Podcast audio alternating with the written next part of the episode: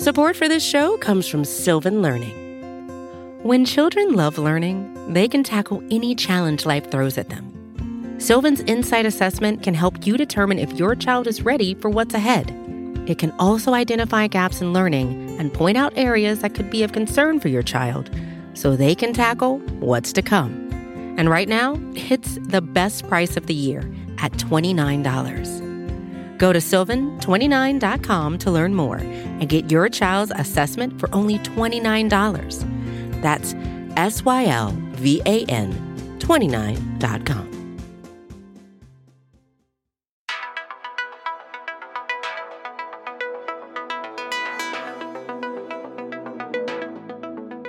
Welcome to In Her Shoes. I'm Lindsay Peoples, and I'm editor in chief of The Cut. On this show, I get to talk to people that we love and admire, or some that we just find interesting.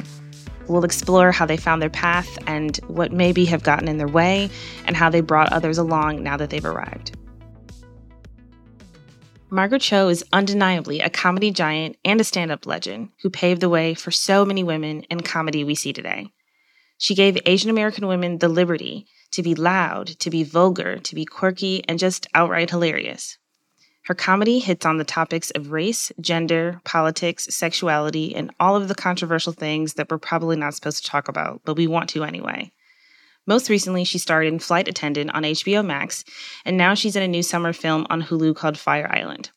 She joined us to talk about her career, how her race has shaped her comedy, and her new film. Margaret, thank you so much for taking the time to talk with us today. Of course, thank you. I like your mic, Margaret. It's Pink for Pride Month. I love that. I want to start at the beginning because we talk a lot at the cut about longevity and especially for the careers of women and femmes and how you transition, how you continue to keep going. And I know that you started comedy at a very young age and you've talked a lot about how it helped you through issues and different issues and connecting with people what drew you to comedy, you know, to start so young and how did comedy really help you confront different things? Like was it a coping mechanism? Did it just make you come alive? Like what was going on in your head at a younger age? I just love the art form, you know. And then where I come from, San Francisco, there was a big comedy scene. There was a big nightclub scene. That was kind of a big thing about, you know, when you're like going on a night out in the 70s, you're going to wear a wraparound dress and you're going to go uh, to a nightclub and watch comedians. And, and then, you know, like I would listen to the radio, and in the morning, all the comedians would come and do these sort of like radio kind of um, morning show antics. And then it was just so like a lifestyle that i could really get behind. And i i just had a hard time connecting with people in school. I was a very obviously very queer so i got bullied a lot. And i didn't really understand like how to be friends with people who didn't want to be friends with me because they said, they said that i was a lesbian which i didn't even understand what that was. So it was so painful to kind of go to school. So i just sort of escaped in this idea that well i'm going to be a comedian. Mm-hmm.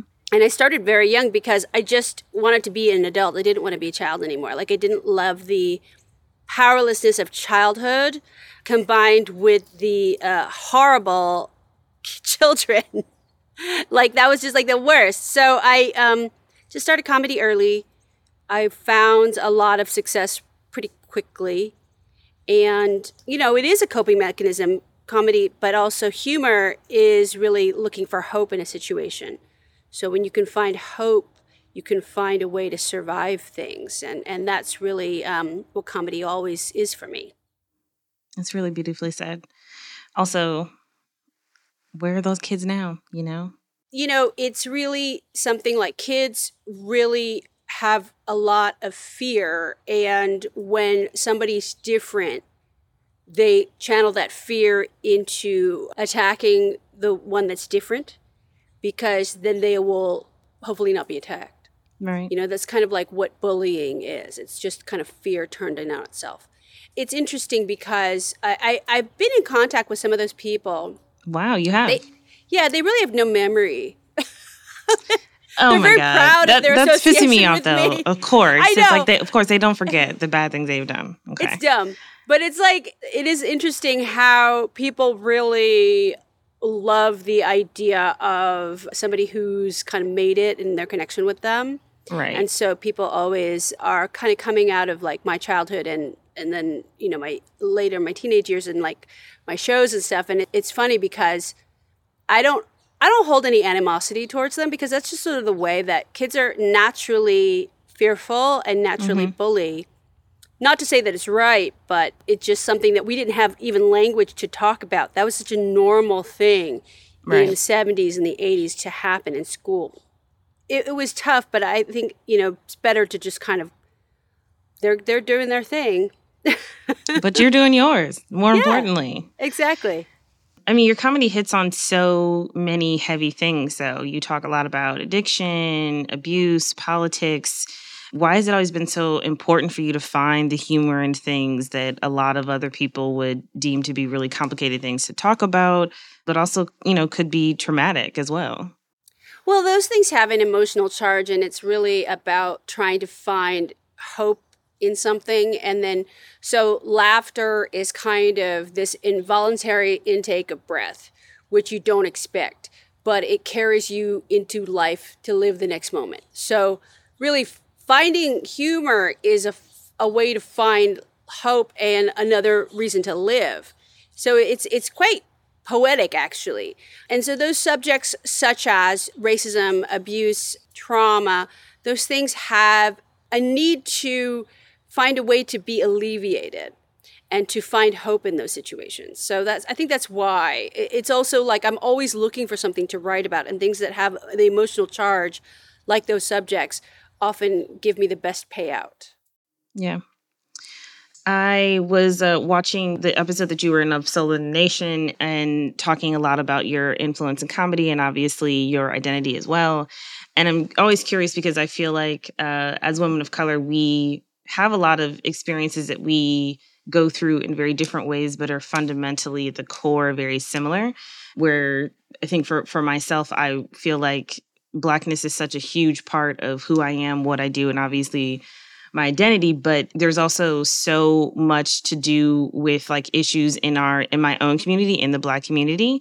And um feeling like there's you know there's always been a crabs in a bucket mentality or like we can't all win or there's only can be one of us. And a lot of you know criticisms of not being enough or being too much and how do we move forward. And i was curious on your end of i know you've had some criticism around like is she too asian is she not enough and and how have you felt like that and and and dealt with it in, in your own right It's very difficult to navigate those things because in that way, white supremacy remains invisible. They they they, they say it's our problems within our own community, but really these problems wouldn't exist without white supremacy. Oh, of but course, what yeah. what yeah, what supremacy has done is sort of faded to the background to sort of like deceive and make us think that we're fighting amongst ourselves. We're not fighting amongst ourselves. This is what happens when racism is like internalized. And that tokenism idea, or there can only be one, and that you can't support other people of color because that would make your uh, accomplishment less exceptional. And all these ideas, I mean, there's a, it's quite gendered too. The, the way that women of color are viewed against uh, men of color, and how do we talk about the gay community then, the trans community, and the non- non-binary community? It's a very interesting examination where it's all about white supremacy, yet somehow white supremacy has left the chat. yeah That they they caused all this, they're like what are you talking about and now we're fighting, and we don't know why. And Yeah. it's like you know the way that we can like look to take out all this discrimination is to really like look at the big picture of it and to see that this is uh, systemic. You know these are systemic problems that we need to fix. That it's not actually our communities it's the way that our communities are juxtaposed and um, pit against each other. Right. Tell me about like what was the comedy scene like when you first started because I know you've been such a pioneer for so many um, people in comedy and specifically women of color who want to start up in comedy. Like, do you feel like a lot has changed, and what what was it like versus now that you feel like has has brought about some change? Well, there were very few women in comedy when I started out, and there were very few uh, people of color at all. And women of color basically we just we're so few of us. Right.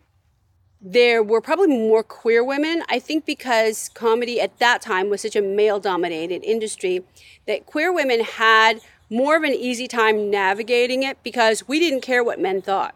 Right. Which is still kind of true. That's where we have an advantage where we don't care what men think so that we have uh, a leg up because we're not constantly second guessing what we should be doing. It's not a mm-hmm. gendered mm-hmm. space in that way. But there were no Asian Americans really. It was a very limiting environment. But when you're doing stand up comedy, you're on your own. So there's a kind of freedom and agency there, which um, doesn't necessarily need. Uh, uh, you know that that sort of like I don't need a studio, I don't need a network, I don't need a right. production that has Asian Americans cast in it which was fortunate because there, there was just uh, I had stand up comedy and that was it. So how do you now find inspiration or new material? Like is it is it more challenging? How would you say the experience is is now since you've been doing it for so long? I think I'm better at it actually. I think it's it's not as challenging, but it's also um, definitely like you want to still like you know be better than you yourself. Like you want to uh, improve on what you've done. So that to me is really my challenge is how do i do more profound work than works i've already done? That's that's my biggest challenge is against myself which is kind of a good good place to be. You mm-hmm. know it's like i just want to just do better than what i've done before. Yeah i love that you also have a podcast, uh, Mortal Minority, and um, you had season two was about Asian American hate crimes and historical context around them. Um, and you've talked a lot about racism that a lot of Asian Americans have experienced. How have you personally grappled with that? And is there anything that you learned, you know, during that season that you didn't know or realize was happening?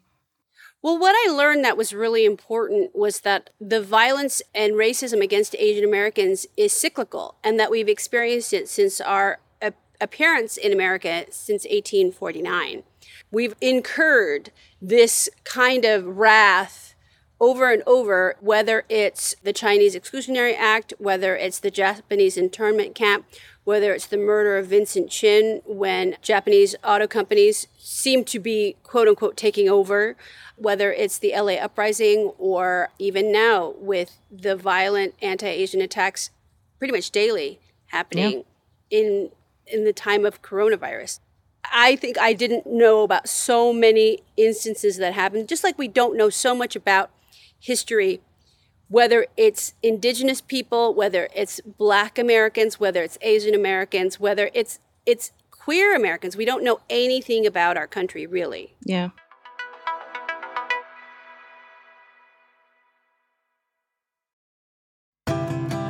Embracing nature is more than just going for a walk now and then. It's reconnecting with the elements. It's harnessing the power of natural ingredients. It's putting the earth first. For over 50 years, Nature's Sunshine has been sharing the healing power of nature as they work towards a healthier planet. Their manufacturing facility is 100% powered by sunlight, and they divert 95% of waste away from landfills. If you're looking for a sustainably made herbal supplement, you might want to check out Nature's Sunshine and their new Power line. Power Beets are a superfood performance booster that can help enhance both performance and blood flow. And Power Meal is a satisfying protein packed superfood shake that comes in sustainable packaging made with nearly 40% post consumer recycled plastics. Now that's something you can feel good about. This Earth Month, you can enjoy 25% off your first order with code NSP. Just go to naturesunshine.com that's naturesunshine.com and use code NSP for 25% off your first order.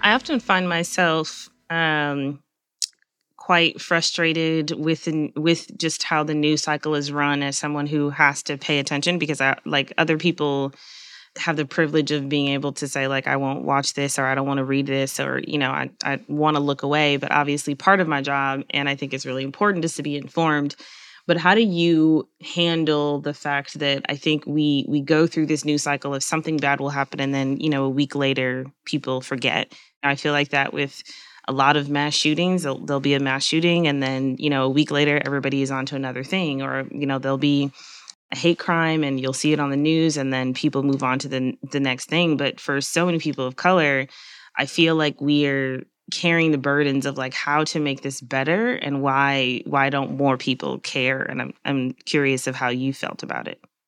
It's very hard because the trauma remains and then you're not allowed to heal from it until there's then then there's, there's like another trauma on top of it. So it's very difficult to manage that, to manage that all of the weight of that suffering and trying to find a solution through that. But there's got to be some hope through that. It's just so alarming that some people feel like so strong about uh, the the gun issue when we've been proven time and time again none of their solutions work zero you know, of them work zero. none of them work and it's not rational and it's not productive. And we're the only country that grapples with this and it's it's quite a shameful thing you mm, know that, that we're supposed to be the most advanced. We are not. And it is so shameful and it's so sad that it's the most vulnerable in our communities that you know whether it's children or it's hospitals or it's the elderly it, it, it's it's always people of color dying and nobody's doing anything. And it's really it, it, it's so again we're go- coming up against white supremacy in a way that is so uh, it seems so insurmountable. Yeah. But it, there's got to be a way. And it you know it's just so ter- terrible you you've used the word hope a lot in this conversation. I don't use the word hope enough, so that's a good reminder for me. Where does that come from? Is that something from your family? Is that like where where do you get that inner hope and, and desire for there to be better? And that's a choice. That's a hundred percent a choice to to have some type of hope for better things. Yeah, it's and it's important. It's important to have hope, and I think that I have hope because of it is family related. It's a generational thing. It's um, you know, my family has endured so many traumas that they've really been resilient through, whether that's war, whether that's occupation by another country, whether you know that is coming to America. All of these traumas that are so kind of deeply embedded in our psyche that you know really like have emerged into sort of beautiful practices of looking for hope looking for hope wherever that is even in plant life. Like i used to think that my grandparents were like so boring because they loved to go to the park but i didn't realize until an adulthood they were stealing plants cuttings to propagate. So we have these huge amazing botanical gardens in our homes that were just stolen. I love that. From arboretums and conservatories all over San Francisco. But it's just like they they just took the little crumbs of like leaves and sticks that people were like throwing on the ground and right. grew these gardens from that. And you know, like to to have that sort of uh, passion for like bringing life to to things is just so incredible. You know, so I I think like our story of you know kind of coming to America from immense poverty and you know now i can just like live in my backyard. I don't have to like steal cuttings from plants. I have like all of the plants purchased and thriving in my backyard you know and it's really um but it's it's really incredible to see like where we've come yeah. from the, the the the difficulties of our ancestors. So you know there there's some joy in that and there's pride in that You've also talked about your struggles with body image and the idea of, you know, aspirational whiteness that a lot of women of color have dealt with.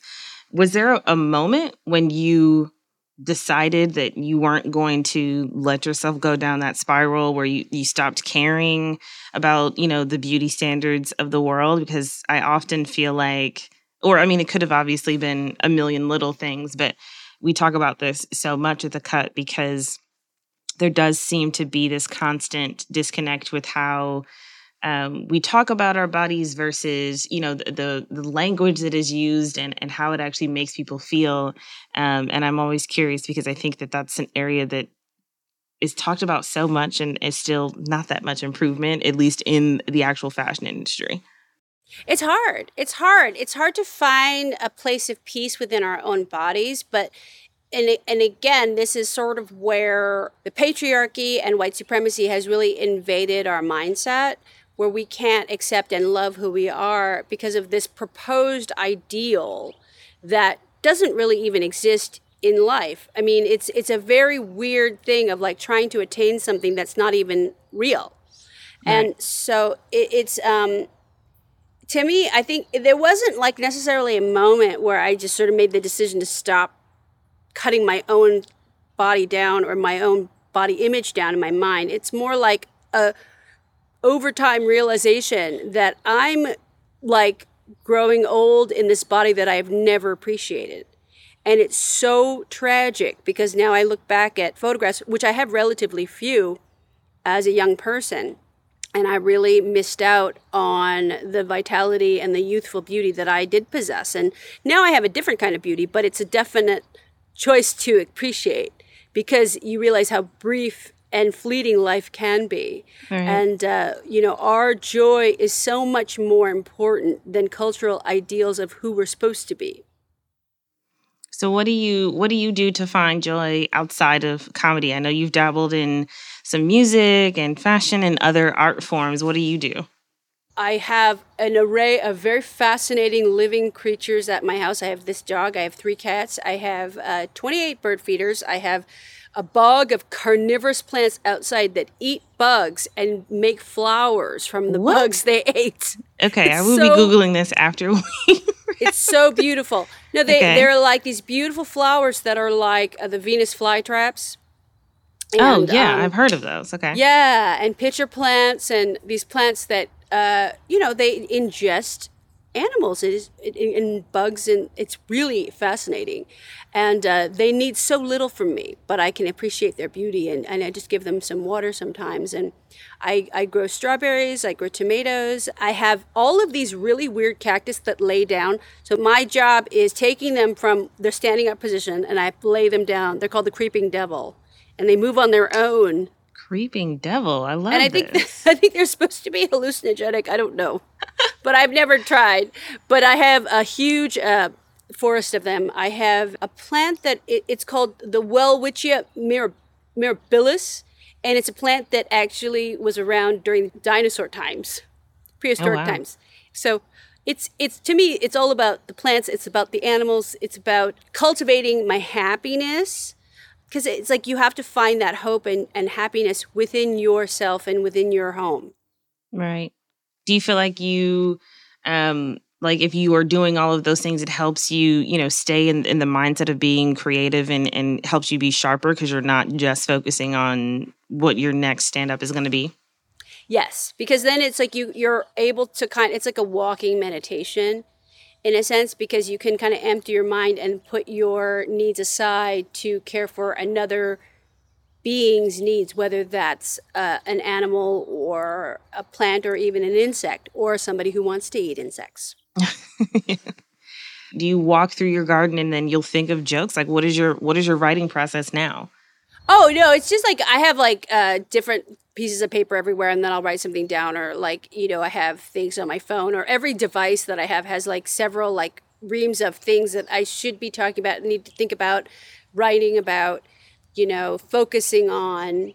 Um, so that that's kind of it. Like I just have little things around that I can record all my thoughts because that to me is another part of the cultivation process.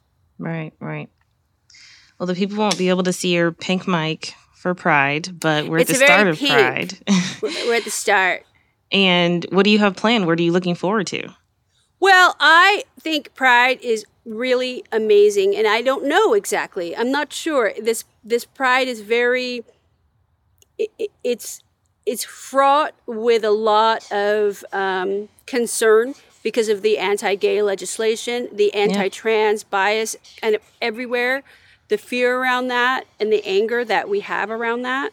And so, celebrating Pride to me is really about finding ways of resistance, whatever that looks like. Yeah, I want to go. I, I mean, I, I feel like I haven't been able to attend Prides, although I've done a lot of stuff virtually over the last couple of years during this pandemic. but um, I really hope I get to celebrate it with people. So I think I think that's going to happen. Um, but it's really something that is very, uh, you know, it's some pride becomes much more important now than ever because we're fighting so many things. I agree. Yeah, and just that community, I think in person is so is so missed in so many levels. Mm-hmm. So I hope so. We have to talk about Fire Island. Um, yes. you play Aaron in the film. I'm very excited to see this. We actually ran um, a piece on Joel Kim Booster this weekend in, in the mm. in the Indie magazine, um, and it's online on Vulture if anybody wants to read it. You play Aaron in the film, so tell us a little bit about the film. I know it's Pride and Prejudice inspired, and tell us about your role. Who's Aaron in this role as well? The movie is like Pride and Prejudice, but it's like gay Pride and Prejudice because it's like really about how we have gay pride, but then the when we go into gay pride, we're going also from into like caloric debt and credit card debt because we've got to show off our pride to everybody, show the best pride that we've got to buy and diet into. And um, the prejudice is you think that you can't possibly have other discriminations because we are so oppressed. But really, there is so much problematic behavior within the queer community, whether that's racism or sexism or homophobia, even transphobia, yeah. all of these things. As, and class uh, walls are very, very rigid. So the film is really all about that, but taking it in the form of a beautiful romantic comedy, which this really is also. And it's a beautiful movie and it's a great summer watch. Um, it's a place that I really love. Fire Island is steeped in gay history, mm-hmm. and it's a place we've always gone always gone to feel safe in the summer. And yet, what do you do when you don't feel safe with your own community? And it's really about that too. I'm very excited to see it. It looks yes, so good. It's great. So what what is next for you? What should people be on the lookout from for you? I will be touring for like a while. I mean, I'm basically on a tour that I started in 2018 and now rejoined uh, my Fresh Off the Bloat tour. Nice. And that's really great. I'm very excited about that. Andrew Ahn, who directed Fire Island, I'm doing another film with him. He's producing. Um, so that's really exciting. I'm just kind of like excited to celebrate Pride and it's all really something that I really appreciate getting to go out there and like perform, you know, and being able to be in shows, going to do shows. It, it's really powerful. Yeah. Very looking forward to seeing that as well. I was looking at some clips and you were like talking laughing about your mom and i'm really i'm sure people are going to be so excited to, to see you on tour again yeah yeah it's going to be great uh, maybe she'll come she's she's very like I love to do. I I think he's so funny. She thinks it's so funny. So I love so much. She's even made a TikTok with me. So it's, it's really good. Yeah, she has a tick. She's on my TikTok. I, I just oh my started, God, I, I have to go see it. I love it. I started a TikTok actually. Uh, Tomas Matos from Fire Island uh, showed me how to do TikTok last last summer in Fire Island. So uh, I I've been doing that since. So my TikTok is the Margaret Cho. Okay, I have to go see the one with your mother. That's she's amazing. very funny in it. She's really cute. well, thank you so much for doing this. We so appreciate it. Of course, thank you. In Her Shoes is hosted by me, Lindsay Peoples. Our producer and editor for this episode is Taka Zen. Our engineer is Brendan McFarland, and our executive producer is Hannah Rosen. The cut is made possible by the excellent team at New York Magazine. Subscribe today at thecut.com slash subscribe. I'm Lindsay Peoples, and thank you so much for listening. Celebrate Earth Month this April by harnessing the power of Mother Nature with Nature's Sunshine's new power line. From Power Greens with over 200 plant based nutrients to support gut health and foundational nutrition, to Power Beets that can improve performance and blood flow. Not to mention Power Meal, which delivers plant based calories from whole foods to help keep you both energized and feeling satisfied throughout the day. This Earth Month, you can enjoy 25% off your first order with code NSP. Just go to naturesunshine.com. That's naturesunshine.com and use code NSP for 25% off your first order.